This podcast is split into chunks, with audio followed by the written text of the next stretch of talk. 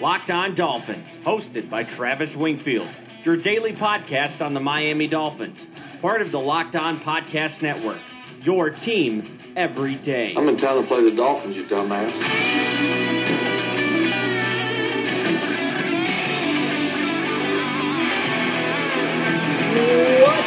Doll fans, and welcome into the Friday, October the 5th edition of the Locked On Dolphins podcast. I am your host, Travis Wingfield, and I'm here to bring you your daily dose of Miami Dolphins football. And on today's show, we dive even further into the Bengals Dolphins tilt and why my confidence is growing in that game. And then we take a turn to Negative Town and dissect a pair of disappointing draft picks in the wake of the Jordan Phillips release. We unpack some unpopular Dolphins fans' opinions and take on your Twitter questions. But first, before any of that, I kindly invite each and every one of you to please subscribe to the podcast on Apple Podcast or wherever you get your podcast from. Leave us that five star rating, leave us a review, tell us how we're doing here on the podcast. Follow me on Twitter at Wingfield NFL. Follow the show at Locked On Fins and check out lockedondolphins.com, the number one blog in the Locked On Network. We have content up there for you guys every single day. And of course, last but not least, the other Locked On Sports family of podcasts, like the Locked On Heat podcast and Locked On NFL podcast for all the local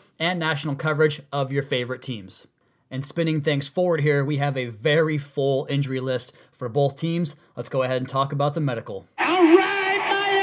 And the Mad Dog brings us into the injury reports on Thursday here for the Miami Dolphins and Cincinnati Bengals ahead of Sunday's game up at Paul Brown Stadium. And the Dolphins list is packed full of guys, but most of them were full participants, including Ja'Wuan James, Reshad Jones, TJ McDonald, as well as Danny Amendola, Walt Aikens, and Stephone Anthony. Now, the did not practices were AJ Derby, and that's it. He's the only guy that did not practice on Thursday on that list outside of the guys that are lost for the year, as well as Bobby McCain. You know about him. He's out for a couple of weeks. But we got some guys back. Chase Allen, again, limited in practice, but he was out there for Thursday's practice. Sounds like he could be good to go on Sunday in a limited capacity.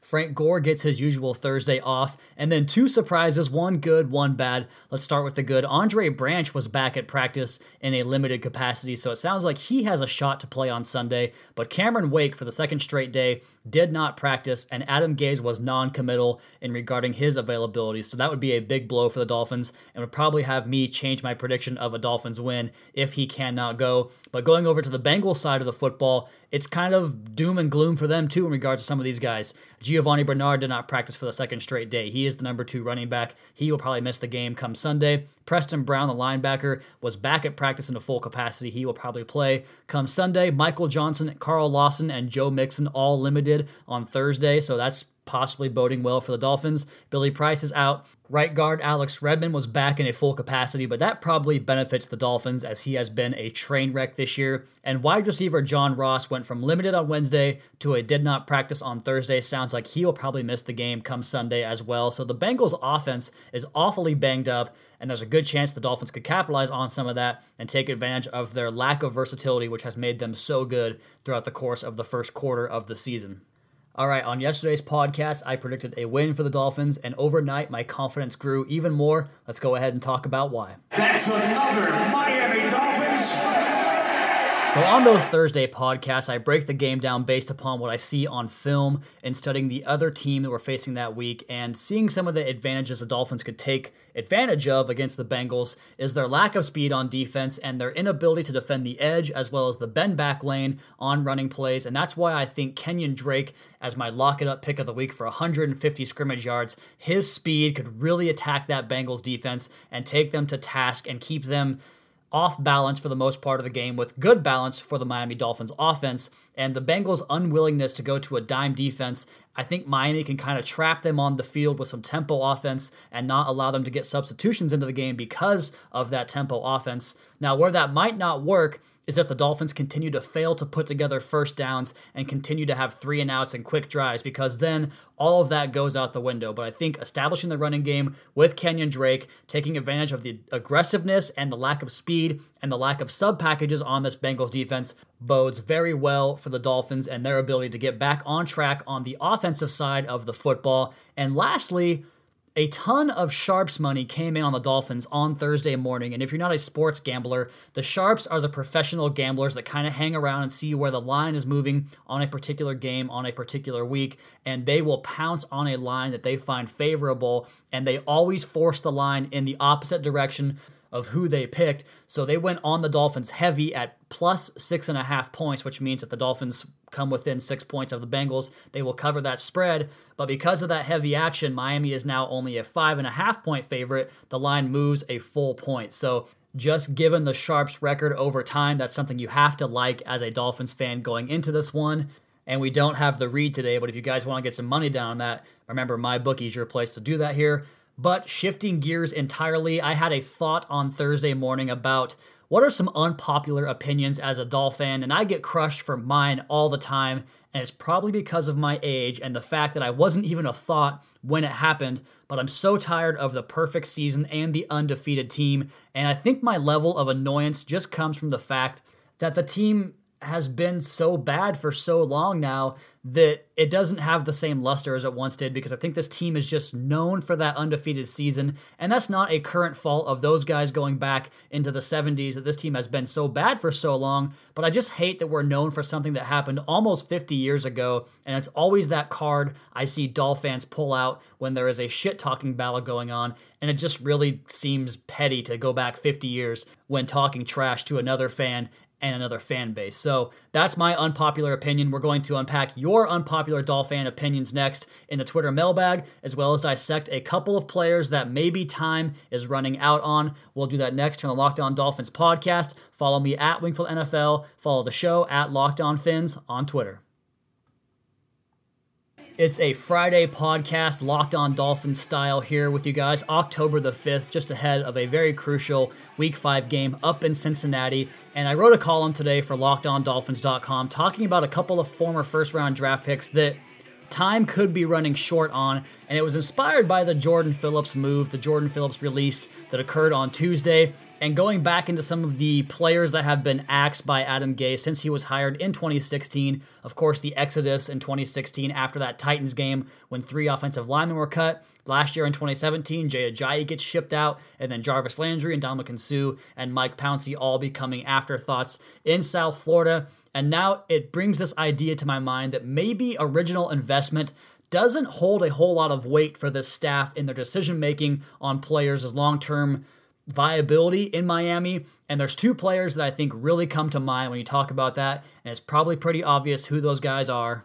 First up, of course, talking about DeVante Parker, and I won't go too big on him because I have been very vocal in my dissatisfaction with DeVante Parker as a Miami Dolphin. A career high of 57 catches, career high of 744 yards, and the career high of four touchdowns. He just never realized that full potential, and now you have these injuries piling up and these I guess, healthy, inactive game day scratches of Adam Gase that sound really inconspicuous at their source. And I just think there's something boiling over there that DeVante Parker, amongst all these receivers they have on this team, is kind of falling completely out of favor with the staff and with his ability.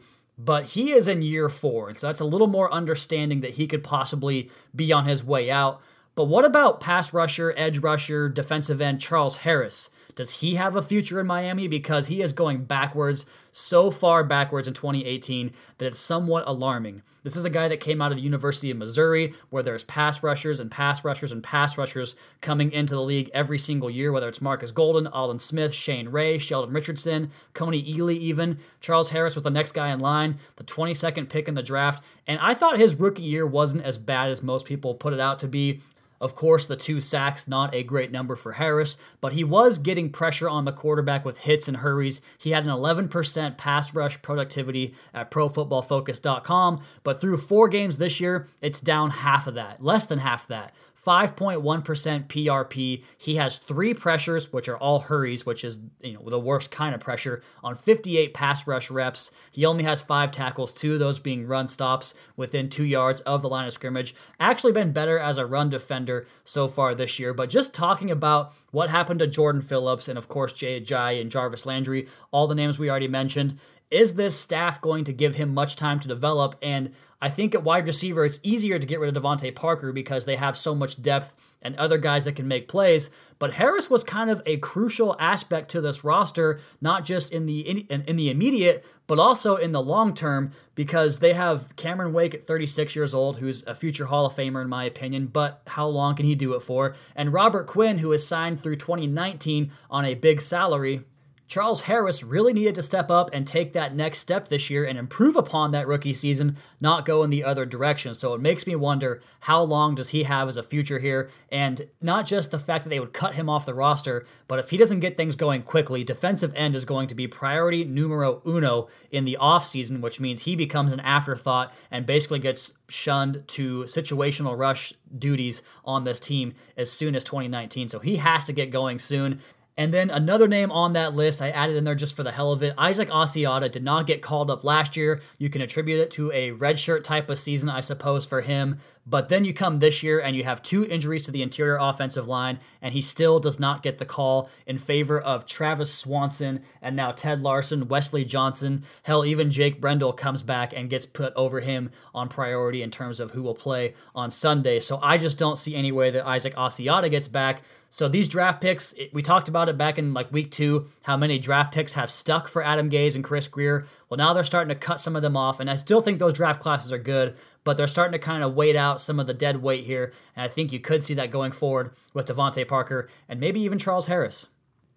All right, something I don't do very often on the show. I've done it twice now, a mid segment shift into another topic. Let's go ahead and get back into the unpopular Dolphin opinions slash your Twitter questions. And one here coming in from Justin Evans at JT underscore Evans 97. Unpopular fan opinion Durham Smythe should be starting at tight end, and I see why that's unpopular. He really hasn't shown much of a penchant for understanding what he's doing so far in his very limited work. I think he has a long way to go. So you're right, Justin. That's very unpopular, especially with me. The next one here is one that I get all the time and this one comes in from Sean Mowiney. I hope I pronounced that right. He is at SW Mowiney. Why are they still carrying four quarterbacks? got a lot of likes on Twitter as well. Well, my unpopular take on that is that it doesn't matter. I mean, they have four quarterbacks, two of them inactive. If you trade those guys out, you're going to bring in two other guys that'll be inactive on game day. So it really doesn't make a difference as long as the guys on practice squad are not getting plucked. And if they haven't at this point, whether it's Isaac Asiata, Jamiyus Pittman, now they have Garrison Smith on there. They already pulled up a couple of guys in Cameron Malveaux as well as Jonathan Woodard. If they weren't going to get poached, I don't think any of these guys currently on there are going to get poached. But if you put Luke Falk down there, there's a chance that he gets poached. And as far as David Fales goes, I don't really know what his role on the team is, but I do know that quarterback meeting room is sacred, and every guy has a role in that quarterback room, which means they have to go out and find cut-ups or go out and put together tendency breakers for the other team. They have a role in terms of putting together the game plan for Ryan Tannehill, Adam Gase, and the offense. So my thought on that is they value that input from those guys more so than having a seventh linebacker on the roster who wouldn't dress on game day anyway. But yes, that is a very unpopular opinion of mine. I understand that, but that's the explanation I would have for it that they just don't really care and they value the input more from those guys than they do having another linebacker or defensive end or offensive lineman that wouldn't dress on game day anyway. All right, last unpopular take here. This one comes from Scooter at 5611. Unpopular take Miami is still 3 and 1 and losing at New England isn't the end of the world. Yeah, man, I, I agree. I don't know how else to describe that to the fan base because no matter what happens with this team, it seems as though there is a faction of the fan base that will never be satisfied. I mean, you have to accept it for what it is. The Patriots do that to a lot of teams. Bill Belichick has outcoached a lot of coaches in his 20 years up in Foxborough. So it happens. It wasn't fun. It certainly raises some concerns about this team, and I think you have a right to be concerned, but to basically end the season over that is a little bit much, and I totally agree with you on that, Scooter. So very unpopular in terms of the vocal minority on Twitter and everywhere else we find Dolphins fans, but it is what it is, and they have a chance to redeem all that on Sunday against the Bengals. And speaking of that, we're going to get to more your Twitter questions as well as hand out my college picks for the weekend. I have six of them today for you guys, winners, if you will, and we'll do that next on the Locked On Dolphins podcast at Wingfield NFL at Locked On Fins. Final block on the Friday podcast here. We're going to close things up by getting your Twitter questions in. And one thing I try to pride myself on is admitting when I've made a mistake or done something wrong. And I think with these Twitter mailbags, what I'm going to have to do is start making them more specific because I am getting way too many questions. I just can't answer them all, guys. There's, I have 38 this week. It's a 25 minute show. I don't have time to get to them all. That's why I try to keep them within a certain I suppose, criteria, and you guys, for the most part, adhered to those rules. Let's go ahead and get to a few more of those questions. This one comes from Childish Martino. He's at Marty underscore party six. The Dolphins have opened the year with four straight multi interception games. Does that trend continue on to Cincinnati? Huge fan of the podcast, by the way. Fins up. Thank you for that childish Martino. But yeah, for that trend, I think it does continue because Andy Dalton has thrown six interceptions this year. And from the games I saw, he I think the one was the Baltimore game at home on Thursday night. He had a few more that should have been picked off that were not. So he is definitely going to throw balls that your guys can get their hands on. And with this secondary, they catch the ball as well as our receivers do for the most part, with Minkah Fitzpatrick and, and Xavier Howard. And now Reshad Jones coming back as a big lift there as well. So I think it will. I think they'll get a couple of takeaways, and that'll be the difference in the game in a Dolphins win. And now our next one comes from Phil Riveron at Phil underscore Riv. How does Gase find a way to get Mike Gesicki involved? I think the big issue there is he really has been asked to stay in for pass protection more than he sh- I think they wanted him to be just because this line hasn't been as good as you had hoped it would be in terms of pass protection at least in the last couple of weeks compared to what it was early on and he's been really held and responsible to get that stuff done plus I just think he's really struggling with the physicality of the game I mentioned on the podcast that he kind of got tossed around a lot up in Foxborough and he hasn't really gotten his feet wet in terms of getting more comfortable with running the right routes getting involved in pass protection in the right way and just getting all of his fundamentals down and, and thinking less than what I think he has been. As far as getting him involved, the red zone's a great spot for it, but they just haven't been down there. I don't think Ryan Tannehill's thrown a pass in the red zone. He not in the last two weeks, maybe even three, because the Jets game, the touchdown to Kenyon Drake was all red zone runs, and the two touchdown passes came outside of the red zone. So he hasn't thrown a red zone pass since opening day, and we saw what happened there with Gesicki kind of falling off that route and the ball very badly underthrown for an interception. So I think red zone would be the best way to get him involved. Just got to get down there. Next question comes from a big friend of the podcast, Steven Anderson at Jersey Fin Fan. We know Cincy's D line is going to destroy us, but is there any chance Miami's D line could do the same? I covered that quite a bit in the preview, and I think that that's a big reason why I'm bullish on this game for Miami and hoping they can find a way to win it. Cameron Wake has to destroy Bobby Hart, and Robert Quinn has to beat Cordy Glenn because the things that Cordy Glenn does well or does not do well are the things that Robert Quinn does do well with that speed rush. And then on the inside, Davon Godchaux as well as Akeem Spence and Vincent Taylor going up against the center Trey Hopkins and for Billy Price and the right guard Alex Redmond, those players are not that good. So I think absolutely they can. I think that'll be the pressure on Dalton with the playmaking on the back end will lead to a couple of picks. So I think that's the key to the game is getting that pressure and absolutely whipping the Bengals offensive line. All right, we've got one more here. Let's go ahead and get this question from Chris Larondo. He is at Extortion. That's a pretty cool handle. Uh, since it appears Tank isn't really going to get back to form, is there anyone out there that possibly could be an upgrade at the cornerback position? I don't think you're going to find anything on the outside of the roster. These in season moves really typically don't give you a lot of benefit right away, at least. I think the practice squad guys could have an impact, like the way Jonathan Woodard did on Sunday. He played pretty well. I think Cameron Malveaux can give you something off the practice squad as well. But I'm actually somewhat intrigued by what Cordrea Tankersley could be, not to kind of change the topic of your question, but I think he is the guy they need to find some production from because for my money, Torry McTyer, I, I just don't see it with him. Missing tackles is a big part of that too. But Tankersley last year, he bit as a pup. He had some good plays, some good games. He drew praise from Drew Brees after that game in London, and I just think that pretty much since he got injured at the end of the year last year, he's kind of gone downhill, and his confidence in the preseason and the communication issues he had in the preseason were so bad that they couldn't put him on the field because he was just liable to give up big plays in chunks at a time. So you hope that maybe four weeks away and getting more into the playbook and kind of getting away from the game, I guess, as far as gameplay on Sundays might help. I don't know. That's my hope. I hope that Tankersley can contribute because they need somebody else at cornerback while McCain is down and out.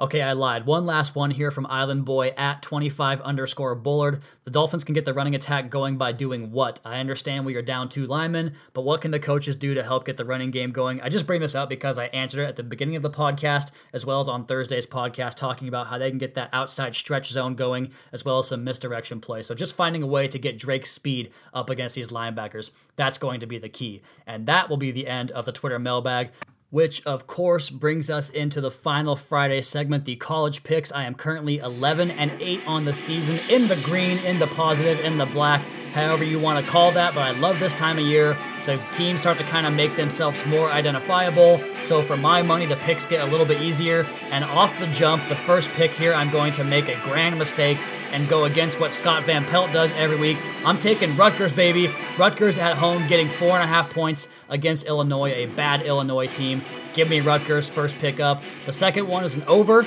over 61 points between Oklahoma and Texas in the Red River shootout there. The next one is another over, Miami and Florida State, that big rivalry you guys all love and know. Over 49 points there. Iowa is giving seven points to Maryland. Iowa's not that great, but neither is Maryland. I'll take the more physical, more reputable program there with the Iowa Buckeyes. Up next, Kentucky has had a great start to the season, but I'm taking Kellen Mond and the Texas A&M Aggies and Jimbo Fisher minus six at Kentucky in that one. And then finishing up with an underdog at home, Virginia Tech in the rain in Blacksburg against Notre Dame. They are getting a touchdown, seven points. So Rutgers, Oklahoma, Texas over 61, Miami, Florida State over 49, Iowa minus 7, Texas A&M minus 6, and Virginia Tech plus 7. We'll check in on those picks next week. As for this podcast, that is going to be my time today. And since my favorite band in the existence of all music is putting out their new record today, Coheed and Cambria, we are going to play you guys out with some Coheed. And please, as always, be sure to subscribe to the podcast on Apple Podcasts. Leave us a rating, leave us a review. Check out the other Locked On Sports family of podcasts for all your local and national coverage of your favorite teams. Follow me on Twitter at Wingfield NFL. Follow the show at Locked On Fins and keep up to date on our Daily Dolphins blog at lockedondolphins.com. You guys have a great weekend. We'll talk to you again on Monday for hopefully a victory edition of the Locked On Dolphins podcast, your daily dose for Miami Dolphins football.